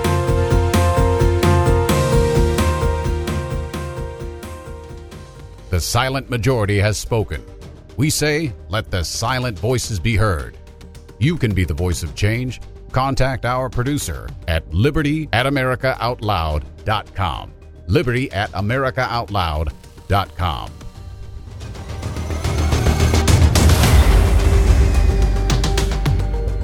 Now, while all this is going on, and he is the first again that has been charged with this felony, uh, uh, accordingly, uh, as he said, you heard him talk about that, and and you'll see this all over the news cycle here. What we've talked about today, what's going on right now uh, up in the uh, uh, up at the Hill is the House Democrats have um, are doing their committees, their hearings.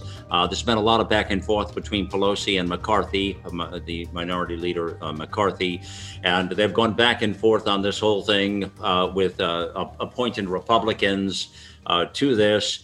And uh, I want to talk a little bit about that case and what the mannerisms of that. Lots to talk about right ahead. Let me bring on uh, uh, Team Nation here as well. Kathy Chamberlain, let me get her voice in here, please, so she can speak about this. Now, Kathy is very near and dear to this entire story for a lot of reasons. Number one, she works hand in hand with me here on the Voice of a Nation, but she was up there at the Capitol on January 6th. And, you know, her and I talked off air about this and, and on air, by the way, but have said, you know, she could have easily been one to get caught up in that moment as well.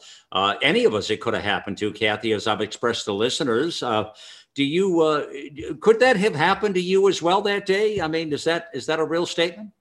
Oh, that's so real. And uh, I actually didn't even realize till much later that I rode up uh, on the very same bus that Paul was on. So, wow. Yes. And I do, we share a lot of mutual friends, a lot of people that are in flag waving groups around where I live. And I'm also very involved with, and, and who Paul is involved with. So his, his plight came to my attention through mutual friends. And then I started thinking back of all the people that I was on that bus with, and I realized he was one of them. Hmm. So, of course, it could have happened to me so easily. And we've had this discussion before, Malcolm, where I just stopped short of the the area there where everybody was trying to get in by breaking the doors. But I really appreciated you having him on. I think it was a message that a lot of people are really wanting to hear from somebody who was directly in the Capitol there, mm-hmm. because I've shared my story several times with yeah. you.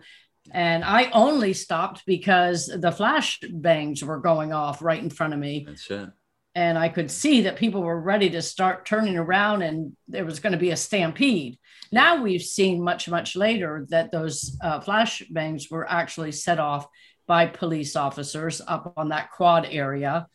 Um, but it's it's really disturbing uh, so much because I've been speaking with Paul over the last week and kind of getting to know him. And strangely enough I I started getting the feel even though he seemed very he's very measured very mild mannered really upstanding guy. He was an eagle scout he shared with me that he got an email uh, yesterday from an e- e- uh, about him being an Eagle Scout that he should be ashamed of himself and he should resign. You know, he had a very good response. He, he has quite a sense of humor, by the way. And so uh, he's, you know, he's taking it on the chin, so to speak. But I got a real feel that he almost is uh, experienced like a Stockholm syndrome just in some of the answers that he's given me. And uh, uh, you're saying he's a bit traumatized from the whole thing? Yeah, I, I, who wouldn't be? Mm-hmm. I mean, I think I think a better word is maybe overwhelmed. I don't ever want to call someone traumatized. Well, no, uh, you get PTSD from these things. Actually, no, yes. it's very, very real. It's a traumatization is a real thing, and PTSD is something that would come from something like this. And frankly, yeah. Yes, you're right about that. And it just, I've in in our conversations he has almost made excuses mm-hmm. for the prosecutor for his his attorney for mm-hmm. the judge uh, almost accepting the sentencing in a sense like he deserved it just uh, this morning i i, I got um, an email from him basically saying that uh, because I, I I heard somewhere that he felt Biden or that the uh, the election wasn't stolen. Politico, that's where I read it. And as I'm writing my article, as you said, I was for uh, about him because we do want to bring so much attention to him. But I read uh, in Politico they were claiming that he now he said in court that he basically agrees that the election was not stolen, and I was shocked at that that he would say that or even think it. And I texted him late last night and I said, Hey, Politico saying this. Did you say that? He said, Absolutely not. They didn't put it in quotes, but it's kind of interesting how they're trying to uh, color him in this whole situation. But one of the things he told me that I found was fascinating and questioned why he would hire the attorney that he did, even though he explained it to us and he explained it to me as well. But his attorney, he told me, is not definitely not a MAGA maniac. Okay. And he also uh, told Paul that he did not believe that the election was stolen. But he is a Trump supporter. Now, I, mean, you and I are so close to this, and with the election and all, we've been following it so for so long. Yeah. It's it's incredible to me that an attorney with the Mm-hmm. education, the military background that Paul's attorney has, could could not see that there are some real nefarious things going on. And I don't know if I'd want somebody that would say that representing me in this kind of case. So already the media is spinning things and lying about things he said that he didn't say, right? Yes. Yeah, I mean, and that's to get the narrative they want. But you know, Kathy, that's just been an ongoing battle with them. It's like when they always have these anonymous sources. Again, it's just like Lady Justice being blind. Well, if she's blind, the media is stupid. Uh, because they do the same. They just get, they know the narrative they want, and whether it's an anonymous uh, source or spinning a something that was said that wasn't said, that's just is go. That's just regular business now for these people. You know what I mean? It's just You're right what- about that. My Yeah, yeah. concern is that uh, because Paul is, I believe, very inexperienced with the media and with the court system. Yeah. Uh, that it just, you know, I'm just praying for him Yeah. to get through this. You know, eh, that's why at the end I wanted to give him, you know, I got to tell you something. Something told me, uh, Kathy, uh, and when I told listeners, but I, I, Paul was listening to us as well. I wanted him to hear it.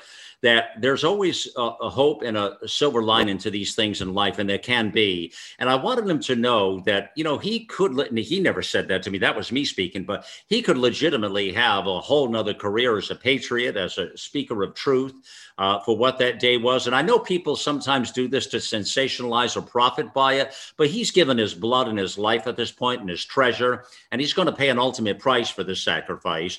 Uh, this was me speaking and saying that, but you know, there could be a silver lining to to to what he's got to serve next that I think would be rightfully uh, just, uh, Kathy. Yes, God is opening a door for him, closing one, opening another. I I, I went through. You believe that to be true, right? You believe. Oh, no question about Okay. it. Yeah, he's he is whether he likes it or not now a part of history, being the Yeah. first felon, Yeah. basically of the January sixth protester. Uh, you Yeah. know, uh, people. It- it is a remarkable thing. And I was thinking about that as I was talking to him at the measure of the moment. And, you know, I kept referring, Kathy, to the symbolic nature of that day. And, Kathy, I don't believe that last chapter has nearly been written there, although they think it has. But the symbolic nature of the sixth and what's going to take place now, I think, and that's what I tried to really tell that story so people understand what happened here, what the narrative truly was. There's a lot more to be said about that. You know, right now, I want to get your opinion of the committee hearings that are happening up at the six. We've been seeing in the last couple of days now, as they've been doing these meetings in the last many days, as people are hearing this on America Out Loud Talk Radio.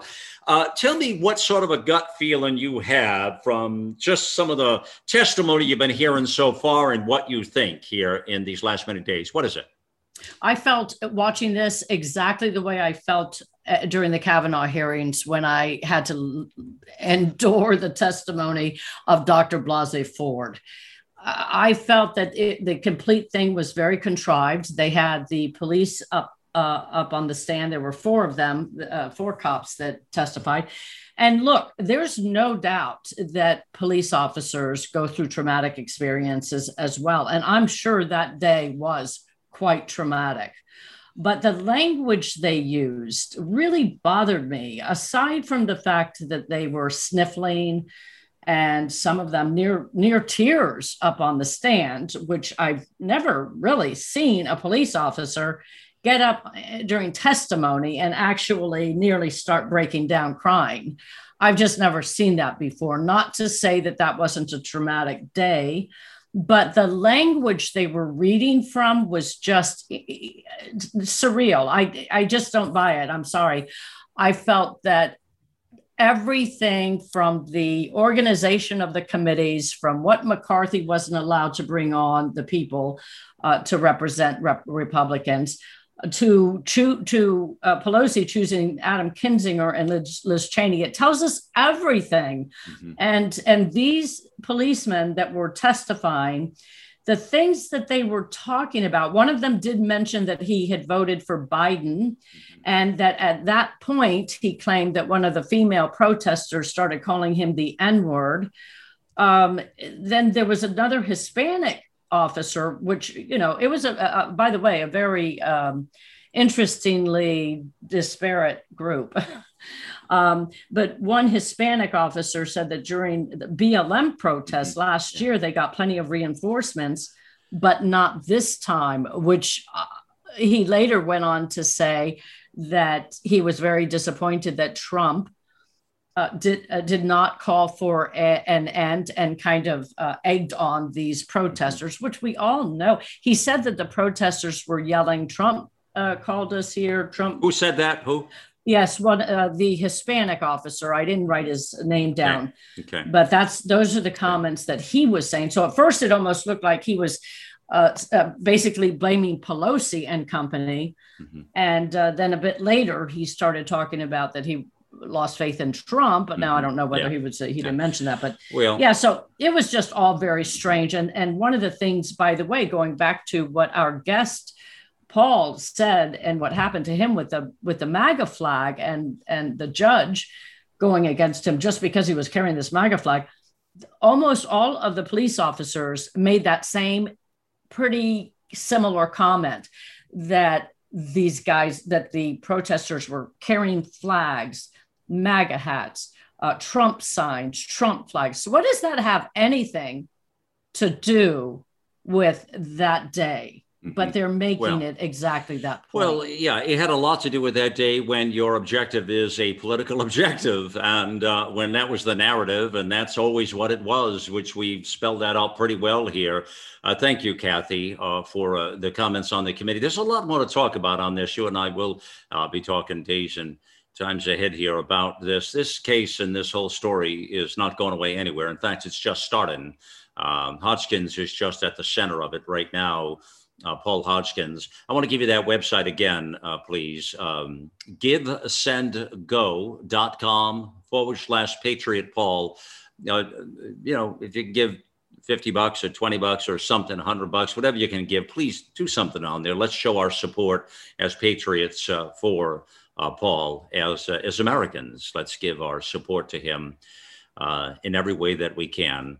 There's a lot to take from today's uh, discussion, my friends, from uh, today's talk. Uh, I'll leave you with several thoughts here, and that is this. the judge says it's a dangerous threat to democracy. He's talking about the uprising of January 6th and the fact that Americans and patriots stood up tall for what their beliefs were people like me and many of us would say, well, we would also agree it's a dangerous threat to democracy, but not for that reason, more so for the reason of what's really taken place here and the egregious nature of going after people like Paul Hodgkins and uh, and and many others. There are countless more Paul Hodgkins out there right now that will go through the same test of time here uh, that we're faced with right now. So uh, it is. It, whatever side you look of that coin, it is indeed a dangerous threat to democracy. Whatever that is, it means it means it's a symbolic moment in life in this history of this nation. That's what January 6th is. Remember that. There's a lot more to happen here. Thank you again, my fellow Americans, and Godspeed to Paul Hodgkins. And uh, thank you for being on the mission here. It's time uh, to get involved and get loud.